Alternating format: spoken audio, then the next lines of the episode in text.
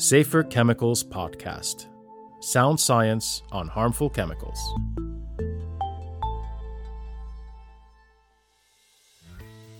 So, welcome to the Safer Chemicals Podcast. Today, Tim and Maria join us in the studio. Tim is the chair of our Committee for Risk Assessment, and Maria chairs the Socioeconomic Analysis Committee. So, glad you could both make it. Thanks a lot for joining us. Pleasure to be here. Thank you very much for having me. For our listeners, the two committees prepare scientific opinions that are then used by the European Commission and EU member states when deciding how chemical risks need to be controlled. Uh, the committees are made up of scientists from EU member states and have observers from EU organizations that represent many different sectors and interests. So let's start with the Risk Assessment Committee. Now, Tim, you are fresh out of the June meeting, although looking at the agenda, fresh might not be the right word after days of what must have been pretty intense discussions on some big topics. I hope you still have some energy left for our talk. No problem. Let's get right to it then. So, the committee adopted two interesting opinions on harmonized classification and labeling. Uh, now, for our listeners, harmonized classification and labeling is when chemicals are given a consistent and mandatory hazard classification and labeling requirement in the EU. So, this is particularly important for chemicals that can harm us or the environment. But yeah, back to glyphosate. So, as many of you probably know, it's a common herbicide used in agriculture and horticulture to combat weeds. Uh, you might even find it in some of your gardening products that you have under your sink. The second is silver, and in this case, it is used as an antimicrobial in biocidal products uh, like disinfectants and preservatives. We'll also be talking about restricting the use of lead in ammunition for hunting, outdoor sports shooting, and in fishing later in the episode. But let's go ahead with glyphosate. So, it's had a lot of public attention recently. Um, it's been approved for use in plant protection products uh, in the EU until the 15th of December this year. Um, there's also an application from industry to renew the approval, uh, which four EU countries have assessed. Now, I understand that ECHA and the European Food Safety Authority, so EFSA, are sharing the workload in evaluating the member states' assessment. Um, Tim, could you first explain the role of ECHA and the Risk Assessment Committee in this approval process? I, will try and do it as simply as possible. When, when a pesticide comes up for renewal, it goes through the EFSA process for risk assessment. And as part of that process, ECHA relooks at the classification and labeling to provide an opinion which can be fitted into EFSA's work. So the two work together. We only look at the hazards of glyphosate as an active substance. We don't look at the risks. That's that's uh, EFSA's task. Sorry, and they have to look at the risks of the use of glyphosate in formulated pesticidal products. So the two roles are quite distinct, they're complementary. All right. Um, and what does the committee's opinion kind of focus on exactly? Well, our focus is on the intrinsic properties of the active substance glyphosate. So we would look at everything from the physical hazards like explosivity, if there's any suggestion of that. Um, we would also look at acute toxicity, we would also look at the aquatic environment. And then, of course, carcinogenicity, mutagenicity, and toxicity to reproduction are the, the big three. But there's other things like skin sensitization, respiratory sensitization. They all have to be looked at and examined in the, the review for the renewal. Right. Okay. So quite a wide range of classifications that you look at, focusing on the most harmful ones. It's about 15 or more hazard classes, in fact. Right. Okay. Um, well, let's then move on to the opinion itself. So, what did the committee conclude on the hazards of glyphosate? Well, the committee concluded basically no change to the whole classification. So there are there are two um, acute classifications, or sorry, one acute classification and then there's an aquatic classification for chronic aquatic toxicity. But those are the only classifications across the board. So, our opinion, uh, the conclusion is the same as previously in 2017. I have to say, though, that this is not just a rubber stamping exercise. You know, we've done this before, so we just conclude the same again. Um, you have a different dossier submitter this time. The last time the dossier was submitted by Germany and we evaluated that dossier. This time, five years later, it's a new dossier submitted by Sweden, France, the Netherlands, and Hungary. Um, and they have done it from the ground up. This is not just a copy paste exercise. And our evaluation has taken that new dossier thoroughly and gone through it piece by piece. So this is, this is a re-evaluation, but it's a fresh evaluation from uh, first principles. Right. Okay. So there's a lot of new scientific evidence that I guess you've looked at as part of uh, part of the review. What kind of data was looked at? We were presented with three main sources of evidence. Uh, the first one, these are the guideline studies. And by guideline, I mean studies carried out to an international standard and usually under good laboratory practice or GLP. And these are the studies carried out by the applicants, and they're part of they're the mandatory part of a pesticide dossier. They have to be there. The second main area of evidence we looked at is the epidemiology studies. And these are studies which look at potential effects of glyphosate in humans specifically. And the third source then is the large amount of papers in the scientific literature, particularly those that have been published since RAC's previous opinion in 2017. And bearing in mind the literature search for that would have been about a year older. So these are the three main sources that we looked at. And for the first type, the guideline studies, particularly carcinogenicity, we evaluated in detail the tumor types in the seven rat studies and the five mice studies. And these studies were all regarded as valid. In doing so, we looked at the, the strength of the statistical evidence, but we also looked at the biological relevance of the findings in those studies to come to a conclusion. With the second source of information, the epidemiology studies, we particularly looked at the latest findings from the ongoing cohort study. That's called the Agricultural Health Study. It's being carried out in the United States, and it's produced about 17 years of data so far. But we also looked at the available case control studies, reviews, reanalyses, and meta analyses. The case control studies are usually more difficult to interpret. And with the agricultural health study, it's not showing a risk at present for cancer from glyphosate. RAC agreed, therefore, on balance that the findings in the many uh, rat and mice animal studies, as well as the epidemiology and relevant studies from the literature didn't provide sufficient evidence for classification for carcinogenicity. Of course, it's natural that a lot of this, these uh, studies are done by industry because they have to do that to comply with different pieces of regulation. So it makes sense that there's a lot of it out there from industry. What about then studies that are maybe not from industry uh, that show different results or different outcomes? It, it depends on how relevant they are to the classification of the product. I mean, if they're studies which are basically about the risks, then they're more relevant to the EFSA process and not to the ECHA process. So that's quite clear. And sometimes they're a bit borderline, you know, they could have a bearing on both. So they have to be selected very carefully as to which process they're part of the process they're relevant for. Okay, I mean, uh, mentioning one by name, so the WHO's International Agency for Research on Cancer, IARC, uh, you know, famously concluded in 2015, and I quote here that glyphosate is probably carcinogenic to humans. Um, can you explain a little bit why they came to a, such a different outcome? Mm. I mean, they're an international agency working under the UN system. Um, and they have a, a, very high reputation in uh, cancer research, very well known worldwide. I think the answer is quite simple. It's just that the methodology that IARC uses and that we use in classification labeling is different.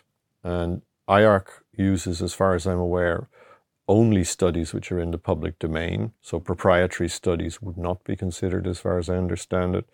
Whereas the database we look at is considerably larger and contains all of those industry studies, which five years ago would have been probably confidential, but I don't think they're confidential any longer. Mm. So it's just the difference in the databases and the different uh, way of selecting which studies are reviewed. So if you were to say it as concretely as possible, then, if I ask you, is glyphosate carcinogenic or not, what would you say? Well, under the criteria of classification labeling, which are, are very clear and concise, glyphosate is not carcinogenic. In European terms, we do not consider it as a carcinogen. Well, uh, what about the next steps then? What's happening? We've agreed our opinion and adopted it. Um, we, we, clearly have some cleaning up to do uh, to make sure it's in good shape before publication.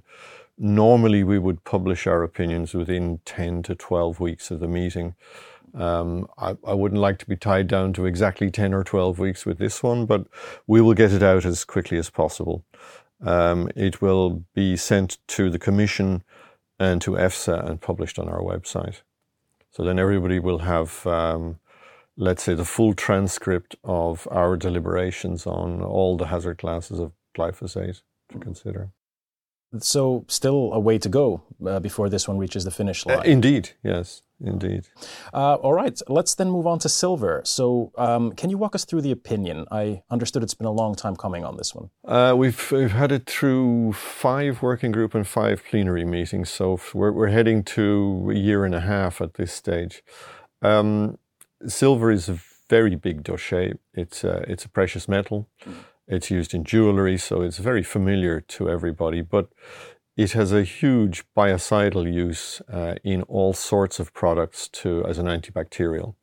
I mean, it's used in ceramics, it's used in clothing, it's used in all sorts of places. So, because of that, it becomes rather complicated to assess it because it comes in different forms. It's a metal, so it's there as, as an elemental metal, as um, you know, an ingot, if you like, in pure form. And by the way, jewelry is never in pure form; it's always an alloy. We're we're trying to assess the pure metal, and it begins to get interesting and complex because most of the animal studies which are in the dossier have been done on soluble silver salts. So things like uh, silver acetate, for example, silver nitrate. And those, of course, are, sil- are soluble compounds. They're readily available for, uh, to, to be absorbed in the body. We've also got a lot of data on nanoforms of silver, which is in itself uh, an area of assessment. A lot of studies on nano, clearly a lot of interest in, in uh, laboratories assessing nano silver. But we're asked to we're asked to assess either powdered or massive forms of silver. So this is the metal itself. So then the question arises as to how we use the data from nano, which is extensive, how we use the data from the soluble silver salts, which is even more extensive, for classifying the metal, which is very difficult to test and has hardly been tested in metallic form. So we have to develop a sort of um, concept of reading across the data we do have to the data we don't have. And that's why it gets so complicated. And we have to go through that three phase assessment for every single one of the hazard classes from, phys- from physical properties all the way up to the CMR properties. Right. So that's why it just took a long time. Each of the CMR carcinogen, carcinogenicity, mutagenicity, and toxicity to reproduction hazard classes is the size of a normal CLH dossier. Okay. So you, you can imagine the, the effort that goes into this. Why is it then that there's not so much data available? Why do you have to do the read across? Well, the, the metallic form is just very hard to test. That, right. That's the problem. And we're, we're looking at nanoforms from one nanometer up to 100 nanometers, and then into powder, into micron forms above 100 nanometers, into the micron range, and then about one millimeter you get to massive, I think they call it. Right. So, I mean, one, one millimeter, you know, sand grain sized particles of silver, you can't really test them in any sensible way. Okay. The powders, you know, there's a gradient there of what can be done. But there's just very little data on powder forms of silver. So what's the opinion then? What's what's what's well the the the the CMR hazard classes it's um, no classification for carcinogenicity and mutagenicity, and reproduction we had more doubts about. We had more concerns. We gave it uh, repro two for fertility, so this is based on animal studies. Mm-hmm. We had concerns about fertility, and we had concerns that what we were seeing in the nano grades would run over into the micron grades as it gets as they get a bit bigger. At least the evidence we had on availability was suggesting that there wasn't too much difference between the lower micron grades of powder and the nano grades for which we had data. So I, I think that's the best description I can give of it. So Repro 2 is the main classification proposed, and that's for fertility. And so, just to be clear, um, you mentioned this already. So, your jewelry is safe, but you did say that there's a wide use of silver. So, you know, if I have silver in my sports clothing, some some nano form of silver, do I have to worry? Um, you know, these kinds of questions might come up from this. We're assessing the intrinsic properties of this of the silver metal, so that um, the biocidal products committee at a later date can look at the risks of silver, and that's where the clothing and all the rest of it comes into it. So at, at the moment, that process also has a long way to go. Time to get rid of all my jewelry and my sports clothing. I think you'll be fine with your jewelry. All right. Well, that covers the two harmonized classification and labeling proposals. Unless you want to add something on those. No, I think that's as much as I wanted to say. It's. I think this is complicated enough as it is without adding more to it. All right. Good. Let's then move on to another topic that is also very much debated, um, and this is the restriction on the use of lead in ammunition, um, specifically for hunting, outdoor sports shooting, and in fishing. Now, here the Risk Assessment Committee adopted its opinion, while the socio-economic Economic Analysis Committee agreed on its draft opinion. Um, before we get to you, Maria, uh, let's continue with Tim um, on the adopted opinion. Can you tell us what was concluded? Well, we, we concluded that there is a risk to address in all three areas of uh, hunting, outdoor shooting, and fishing from the use of lead. And that, uh, that risk is at a European wide level and needs to be addressed. Simple as that. Okay, can you tell us a bit more about the concerns? So, what, what what's the issue? Well, I mean, le- lead is a toxic substance. Um, it's toxic to reproduction. Normally, toxic to reproduction is considered as a, a threshold effect, but lead has a neurotoxic effect, and is, children are particularly susceptible. So, it's usually considered to be non-threshold and in, in the European Union, our procedure for dealing with non threshold substances like that of this level of concern is to minimize their exposure. Mm-hmm. And minimizing the exposure really means that there has to be concrete risk management measures in place no matter what the use is. And as you can imagine, with outdoor shooting, it is not possible to apply risk management measures when lead is being shot into the open environment. On shooting ranges, that's a little bit different because it is possible to apply risk management measures. So there's a set of um, risk management measures attached to a derogation. With fishing, it's, um, I think, in, in the risks, in a sense, are similar to shooting in that um, lead, lead um, sinkers and small lead um, split shot on fishing lines readily gets into the open environment. We know it's um, eaten by um, wading birds and other birds, kept in their crop as a sort of um, a meal to grind their food with and slowly poisons them. And I think one of the biggest concerns, uh, clearly human health is a concern in this, but concern for wildlife is one of the dri- one of the big drivers of this restriction as well, and that's that we we think that up to a million birds a year die of lead poisoning in the European Union. Uh, this was also the basis of the um, restriction on uh, shooting in wetlands, which was uh, adopted by the or went to a decision by the Commission not so long ago. So this is also part of the reason for um, wanting to restrict the use of uh, lead for um, in in fishing and in outdoor shooting as well. Mm-hmm. It's just it's a wide distributive use. Right. That's what it comes down to. What about then in terms of the, the reductions that could result from this restriction? What are we talking about in terms of numbers of lead emissions into the environment, for example? Hard to tell. Um, I mean, there is already a large stock of lead in the environment, which is not going to go away. I think the purpose of this restriction is to, as quickly as possible, not put any more into the environment. Um, maybe Maria can address the issues issues of the tonnage and uh, the, the, the reduction in tonnage that's expected, but it's substantial amounts of lead that go into the environment every year. We'll get that get to that with Maria then in a, in a minute. Um, what did the committee, in addition to all this, consider when making its opinion? So, what kind of studies did you look at? Um, We we looked very much at well, there's a there's a consultation ahead of there's actually a call for evidence while ECHA is um, devising the restriction proposal. This came from ECHA, it didn't come from a member state. So there's a call for evidence at that point, and a huge amount of information comes in.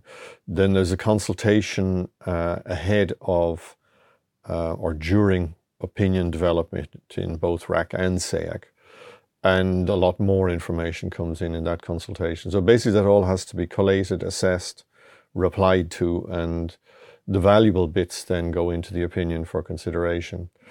And part of the consultation did cause uh, a, a redrafting of part of the dossier submitter's proposal in relation to the risk management measures at um, shooting grounds, which I mentioned. Right. So it did have an, the, the, consultation did have an impact on the development of the opinions.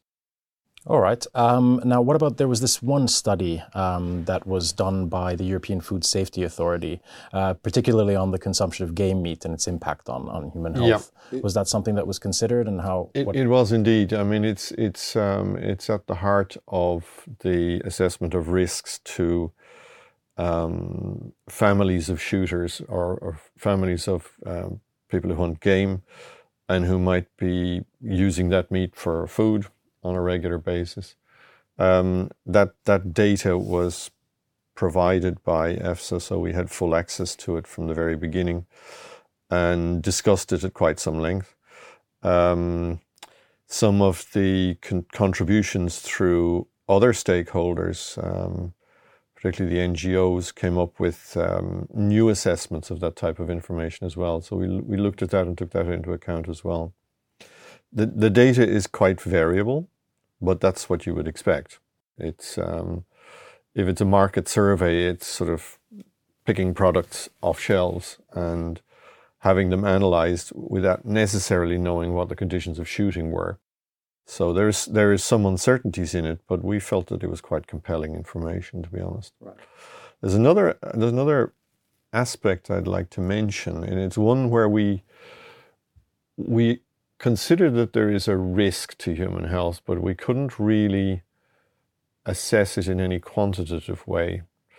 And that's to do mainly with um, fishing and partly some forms of hunting, but I think mainly fishing. And that's where um, individuals or um, a shop owner, let's say, would on an ad hoc basis cast their own fishing weights. So putting a pot on a stove, right. melting scrap lead, um, and then pouring it into molds. With proper risk management measures in place. Um, with probably no risk management measures in place. Right. At least that's the concern. Mm-hmm. Um, this happening on a, on a um, consumer basis is rather worrying.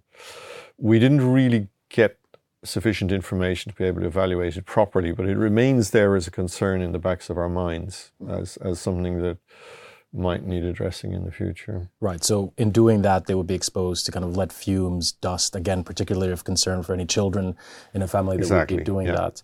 Um, and, and do you have some kind of feeling of how common this might be? That's the problem. We don't. None at no, all. We, we did, we, we, we identified it as a risk, but we were really had great difficulty in, in assessing the context. Right. So we think it happens mainly because there's a wide range of products for casting lead on the market. Simple as that. Okay.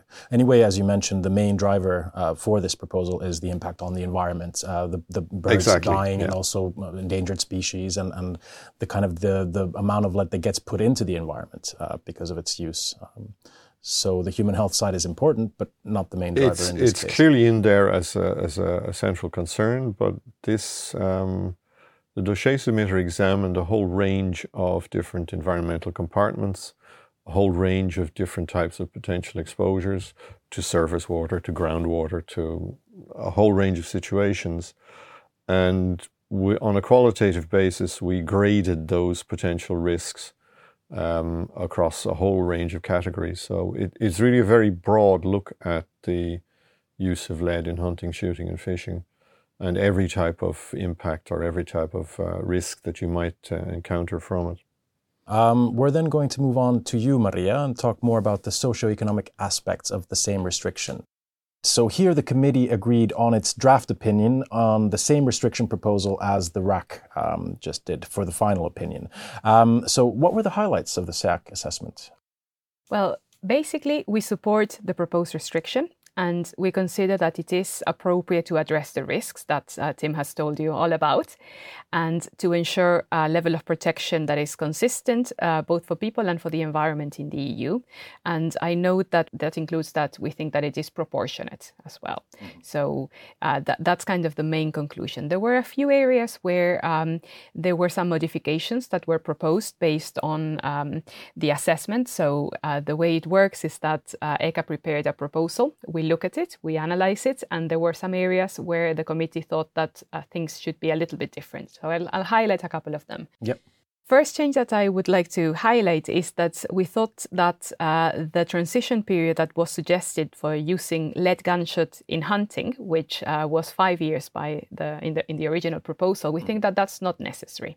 We think that a shorter one could actually work. So basically, the idea is that. Um, in the proposal, it was thought that there was limited capacities to produce steel gunshots, so that more time would be needed. However, when the committee analyzed the evidence, it found that there wasn't really well substantiated that issue.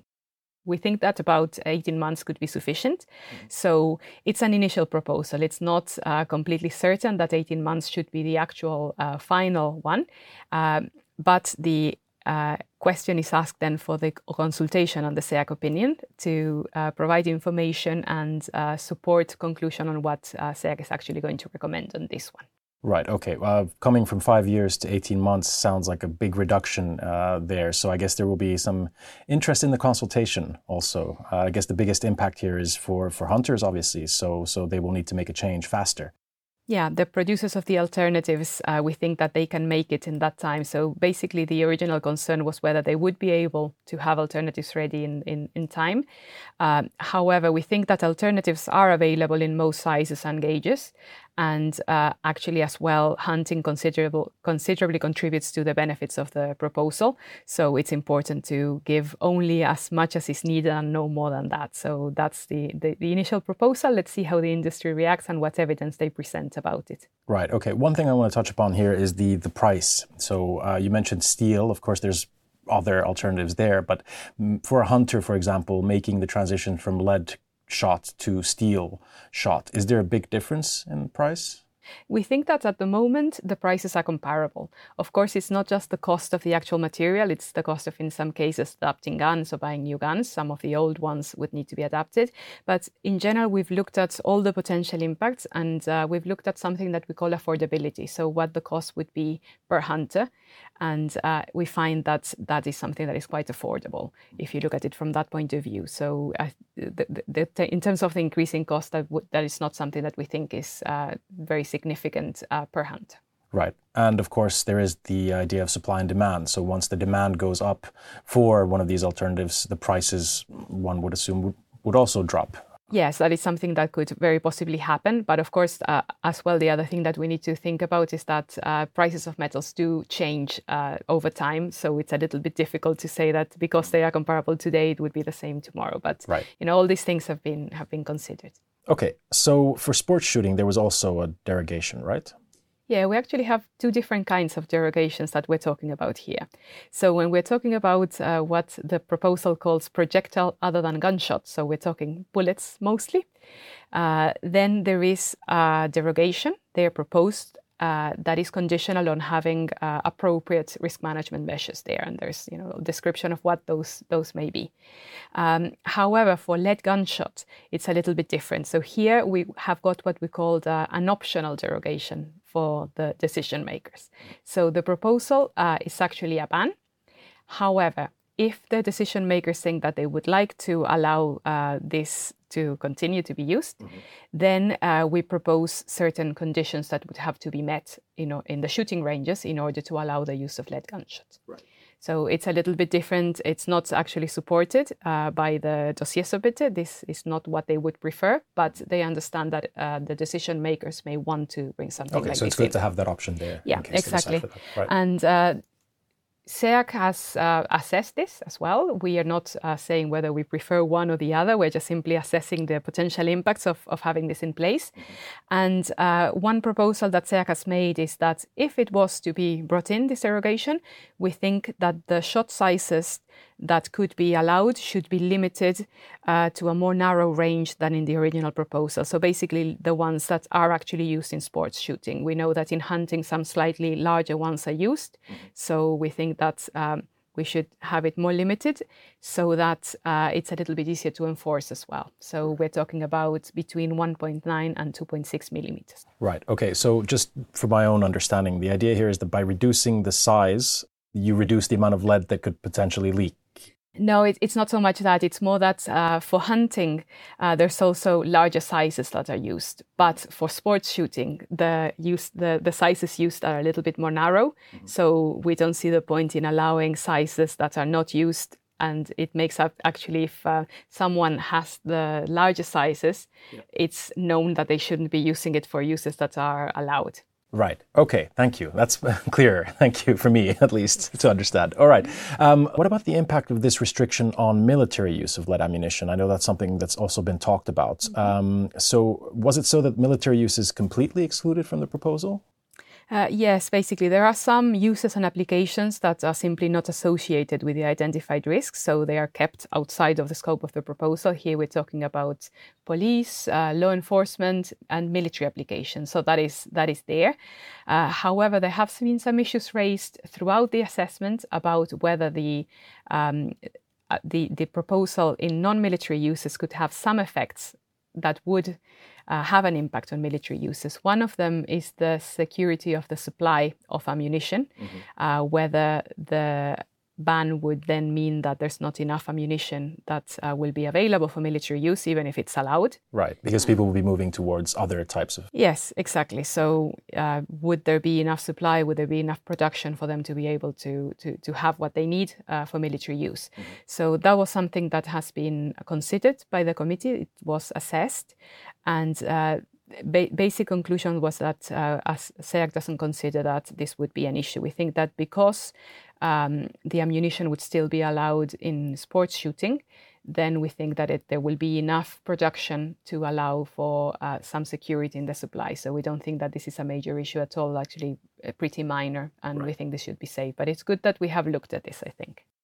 The other issue is uh, that has been raised by quite a few people is whether the implementation of the restriction would lead to having uh, fewer shooting ranges available for, uh, particularly for reservists to train in. Mm-hmm. Uh, quite often they're using uh, non-military uh, ranges to train, practice, yeah. and if there's fewer nearby, then that may affect the, the training. And that is an issue that has been raised as a possibility and an uncertainty by SEAC. We don't have a very good idea of what the number of um, shooting ranges in the end would be. Mm-hmm. And this is, I guess, something that you are looking for feedback in the consultation as well. Absolutely. If something someone has got that information, uh, however, it's it's a little bit uncertainty. Uh, uh, uncertain exactly what would actually happen. It's uh, thinking into the future, and uh, there's been a lot of information provided already. It's just not very clear um, exactly what the reality would be. Let's then move on to the maybe less talked about, but also a part of this restriction. So the fishing, um, there as well, there was a derogation, correct? Well, there there are a couple of uh, derogations where SEAC, uh, well, in general, we've concluded that it would be proportionate to have the, the restriction as proposed. But there are a couple of potential derogations where uh, they haven't been supported in the initial proposal, but SEAC considers that they could be justified on socioeconomic grounds.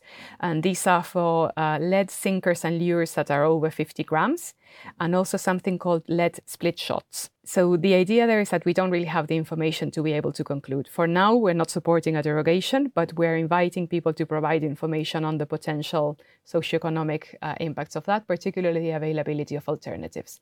Right. Uh, that uh, we're asking to be provided during the consultation, and if there is enough evidence to support a derogation there, we may well do so. Okay, good. Um, maybe then moving to the actual impacts of the restrictions. So, what what kind of benefits are you expecting from this? Uh, well, we're talking uh, about a reduction of uh, 633,000 tons of lead over 20 years. So we have looked at the proposal over 20 years, and uh, we are comparing uh, the situation with a restriction in place against the situation that would be if we did not have the restriction, and that's that's the difference. It's mm. preventing the um, emission into the environment of, of uh, that huge quantity of, of lead. Um, there are also other kinds of benefits uh, around uh, bird impact on birds, uh, around impacts on, on humans from consuming the, the game meat, and that ranges from chronic kidney disease to IQ loss. So you know, quite a wide ranging of uh, ranging of things. Some of these have been quantified and are included in the proposal. Mm-hmm. Some have been described only qualitatively, but it's really important that we don't lose um, track of those things that have only been described qualitatively. They can be just as important as the ones we can, are able to put numbers on.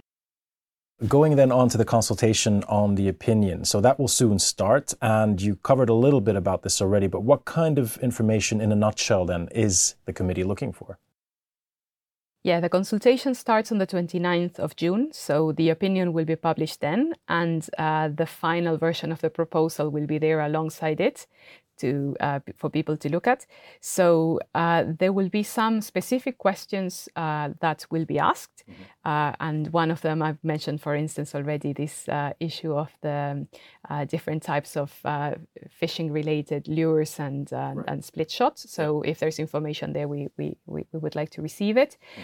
And then, of course, I mentioned that uh, we had proposed a shorter transition period for lead gunshot. Um, I said we've got a starting proposal of 18 months, but we would like to have some information to come to our final proposal. And that's something we would really appreciate information on. Uh, there is also a request for information on um, some antique weapons and muzzle loaders oh, right. uh, that are used uh, in, in different types of activities.